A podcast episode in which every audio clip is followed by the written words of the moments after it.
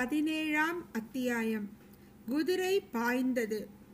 ஒப்புவமை இல்லாத தன் சகோதரன் அருள்மொழிவர்மனுக்கு தகுந்த மணமகள் வானதிதான் என்று குந்தவை தீர்மானித்திருந்தாள். ஆனால் வானதியிடம் ஒரே ஒரு குறை இருந்தது. அது அவளுடைய பயந்த சுபாவம்தான்.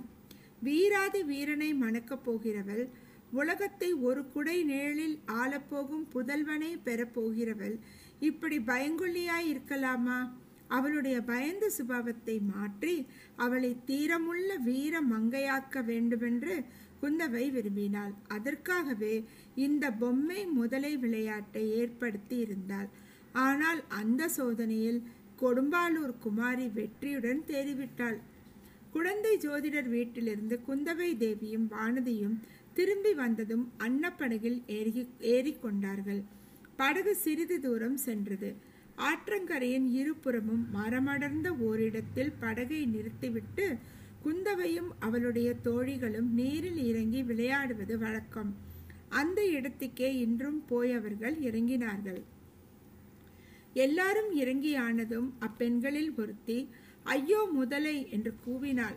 அவர்கள் எந்த பெரிய மரத்தின் அடியில் இறங்கினார்களோ அந்த மரத்துக்கு மறுபக்கத்தை அப்பெண் சுட்டிக்காட்டி கொண்டே முதலை முதலை என்று அலறினாள். உடனே எல்லா பெண்களும் சேர்ந்து ஐயோ முதலை பயமாயிருக்கிறதே என்றெல்லாம் கூச்சலிட்டு கொண்டு ஓடினார்கள். ஆனால் பயந்த சுபாவமுள்ள வானதி மட்டும் அச்சமயம் சிறிதும் பயப்படவில்லை. திறந்த வாயுள்ள பயங்கர முதலையை திடீரென்று சமீபத்தில் கண்டும் அவள் வீதி அடைந்து விடவில்லை. மற்றவர்கள் எல்லாரும் குந்தவை தேவி கூறியிருந்தபடி மிகவும் பயந்தது போல் பாசாங்கு செய்தும் வானதி பயப்படவில்லை. அக்கா முதலைக்கு தண்ணீரில் இருக்கும்போதுதான் பலமெல்லாம். கரையில் இருக்கும்போது அதனால் ஒன்றும் செய்ய முடியாது. இவர்களை பயப்படாதிருக்க சொல்லுங்கள் என்றாள் கொடும்பாலூர் குமரி. அடி பொல்லாத கள்ளி. இது நிஜ முதலை அல்ல. பொம்மை முதலை என்பது உனக்கு முன்னாலேயே தெரியும் போலிருக்கிறது. யாரோ உனக்கு சொல்லியிருக்க வேண்டும் என்று மற்ற பெண்கள் கூறினார்கள். நிஜ முதலையாயிருந்தால் கூட எனக்கு பயம் கிடையாது. பள்ளி கரப்பான் பூச்சிகளை கண்டால்தான் எனக்கு பயம் என்றாள் வானதி. இந்த சமயத்திலே தான் அப்பெண்களை பயங்கரமான முதலை வாயிலிருந்து காப்பாற்றுவதற்கு வந்தியத்தேவன் வந்து சேர்ந்தான். குதிரை மேலிருந்து ஒரே குதியாய் குதித்து ஓடி வந்து வேலையும் வீசினான். முதலைக்கு முன்புறத்தில் வந்து நின்று அந்த கம்பீர தோற்றமுடைய மங்கை பேசியதை கேட்ட வல்லவர் எனக்கு உடம்பு புல்லரித்தது. அவள் தன்னோடு பேசவில்லையே என்று குழந்தை ஜோதிடர் வீட்டில் அவனுக்கு ஏற்பட்ட மனக்குறை தீர்ந்தது. ஆனால் அந்த முதலை அவள் பின்னால் கிடந்த கிடந்த திறந்த வாயுடைய பயங்கர முதலை ஏனோ அது அவனுக்கு மனச்சங்கடத்தை அளித்து கொண்டிருந்தது. முதலைக்கு முன்னால் இவள் வந்து நிற்கும் காரணம் என்ன? அதை பற்றி சிரமம் வேண்டாம் என்று இவர் சொல்வதின் பொருள் என்ன? இவ்வளவு நேரமும் அம்முதலை கிடந்து எடுப்பதிலேயே கிடப்பதன் காரணம்தான் என்ன? அந்த யுவதி மேலும் பேசினாள். ஐயா குழந்தையில் நீங்கள் அவசரப்பட்டு ஜோதிடர் வீட்டுக்குள்ளே வந்ததற்காக வருத்தம் தெரிவித்தீர்கள். அதற்கு மறுமொழி சொல்லாமலே நாங்கள் வந்துவிட்டோம். இதிலிருந்து சோழ நாட்டு பெண்களே மரியாதை அறியாதவர்கள் என்ற கருத்து உங்களுக்கு ஏற்பட்டிருக்கலாம். அப்படி நீங்கள் எண்ணிக்கொள்ள வேண்டாம். என்னுடன் வந்த பெண்ணுக்கு திடீரென்று மயக்கம் வந்துவிட்டபடியால் என் மனம் சிறிது கலங்கி இருந்தது ஆகையினால்தான் தங்களுக்கு மறுமொழி சொல்லவில்லை. அடடா இது என்ன இனிமையான குரல். இவள் பேசும் மொழிகளை கேட்டு என் நெஞ்சு ஏன் இப்படி பொங்குகிறது? தொண்டை ஏன் விக்கிக் கொள்கிறது? குழலும் வீணையும் மத்தளமும் போர்மரசும் கூட இப்படி என்னை கழிவறி கொள்ள செய்ததில்லையே இப்படி என்னை குலுக்கி போட்டதில்லையே. இந்த மங்கையின் பேச்சில் குறுக்கிட்டு ஏதேனும் சொல்ல வேண்டும் என்று பார்த்தால் ஏன் என்னால் முடியவில்லை? ஏன் நாக்கு மேலெண்ணத்தில் இப்படி ஒட்டி கொள்கிறது ஏன் இப்படி காற்றோட்டம் அடியோடு நின்று போயிருக்கிறது? அப்புறம் இந்த முதலை இது ஏன் இப்படி சும்மா கிடக்கிறது? வந்தியத்தேவனுடைய உள்ளம் இவ்வாறு தத்தளிக்கையில் அந்த மங்கையின் குரல் மேலும் கனவில் கேட்பது போல கேட்டது. அபலை பெண்ணாகிய எங்களை காப்பாற்றுவதாக எண்ணிக்கொண்டுதான் இந்த காரியம் செய்தீர்கள். முதலையின் மேல் வேலை எரிந்தீர்கள் இவ்வளவு வேகமாகவும் குறி தவறாமலும் வேல் எரியக்கூடிய வீரர்களை காண்பது அரிது. மரத்தடியில் ஒதுங்கி நின்று கேட்டுக்கொண்டிருந்த பெண்கள் இப்போது மறுபடியும் கலீர் என்று சிரித்தார்கள். அச்சிரிப்பினால் வந்தியத்தேவனுடைய மோகக் கனவு கலைந்தது.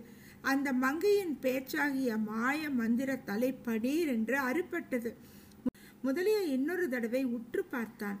எதிரே இருந்த பெண்களை சற்றும் பொருட்படுத்தாமல் விலகி சென்று முதலையின் சமீபம் அடைந்தான். அதன் முதுகில் பாய்ந்திருந்த தன் வேலை அசைந்து எடுத்தான். வேல் குத்தியிருந்த துவாரத்தின் வழியாக ரத்தம் பீரிட்டு கொண்டு வரவில்லை. பின் என்ன வந்தது? கொஞ்சம் வாழை நாரும் பஞ்சும் வெளிவந்தன. மறுபடியும் அந்த துஷ்ட பெண்கள் சிரித்தார்கள். இம்முறை கெக்களை கட்டி பலமாக சிரித்தார்கள். வல்லவரனுடைய உள்ளம் உடலும் குன்றி போயின. இம்மாதிரி அவமானத்தை இதற்கு முன் அவன் எக்காலத்திலும் அடைந்ததில்லை. இத்தனை பெண்களுக்கு முன்னால் இப்படிப்பட்ட பேர் அவமானமா இவர் பெண்களா? இல்லை இல்லை. இவர்கள் அரக்கிகள். இவர்கள் பக்கத்திலேயே நிற்கக்கூடாது. இவர்களுடைய முகத்தை ஏறிட்டும் பார்க்கக்கூடாது. சீச்சி என் அருமை வேலாயுதமே உனக்கு இந்த கதியா நேர்ந்தது? இத்தகைய அவமானமா உனக்கு நேர்ந்தது? இதை இப்படி நிவர்த்தி செய்து உனக்கு நேர்ந்த மனஸ் மாசை துடைக்கப் போகிறேன். இவ்வளவு எண்ணமும் சில கன நேரத்தில் வந்தியத்தேவனுடைய மனதில் ஊடுருவி சென்றன. அங்கு நின்று சிரித்தவர்கள் மட்டும் ஆண் மக்களாயிருந்தால் அங்கேயே ஒரு போர்க்களம் ஏற்பட்டிருக்கும். சிரிக்க துணிந்தவர்கள் அக்கணமே உயிரை இழந்திருப்பார்கள். அரசலாற்றின் செந்நீர் பிரவாகத்துடன் அவர்களுடைய ரத்தமும் கலந்து ஓடியிருக்கும். ஆனால் இவர்கள் பெண்கள் இவர்களை என்ன செய்ய முடியும்? இவர்களை விட்டு ஓடிப்போவது ஒன்றுதான் செய்யக்கூடிய காரியம். தன் உள்ளத்தை நிலைக்குலைய செய்த மங்கையின் முகத்தை கூட ஏறிட்டு பார்க்காமல் வந்தியத்தேவன் பாய்ந்து ஓடி நதிக்கரை மீது ஏறினான். அங்கே நின்றிருந்த அவனுடைய குதிரையும் அச்சமயம் ஒரு கனைப்பு கனைத்தது. குதிரையும் கூட பெண்களுடன் பெண்களுடன் சேர்ந்து தன்னை பார்த்து சிரிப்பதாகவே வந்தியத்தேவனுக்கு தோன்றியது. எனவே தன் கோபத்தை எல்லாம் குதிரையின் பேரில் காட்டினான். அதன் மேல் பாய்ந்து ஏறி உட்கார்ந்து தலை கயிற்றினால் சுளீர் சுளீர் என்று இரண்டு அடி கொடுத்தான். அந்த ரோஷமுள்ள குதிரை நதிக்கரை சாலையின் வழியாக பீத்து கொண்டு பாய்ந்தோடியது. சிறிது நேரம் வரையில் குந்தவை பிராட்டி குதிரை போன திசையை பார்த்து கொண்டிருந்தாள். குதிரை கிளப்பிய புழுதி அடங்கும் வரையில் பார்த்து கொண்டு நின்றாள் பின்னர் தோழி பெண்களை திரும்பி பார்த்து பெண்களா உங்களுக்கு மட்டும் மரியாதை இன்னும் தெரியவில்லை. நீங்கள் அப்படி சிரித்திருக்க கூடாது. நாம் தனியா தனிமையாய் இருக்கும்போது எப்படி வேண்டுமானாலும் நீங்கள் சிரித்து கும்மாலம் அடிக்கலாம். அந்நிய புருஷன் வந்திருக்கும் போது அடக்கமாய் இருக்க வேண்டாமா? சோழ நாட்டு பெண்களை பற்றி அந்த வாலிபன் என்ன எண்ணிக்கொண்டு போவான்? என்று சொன்னாள்.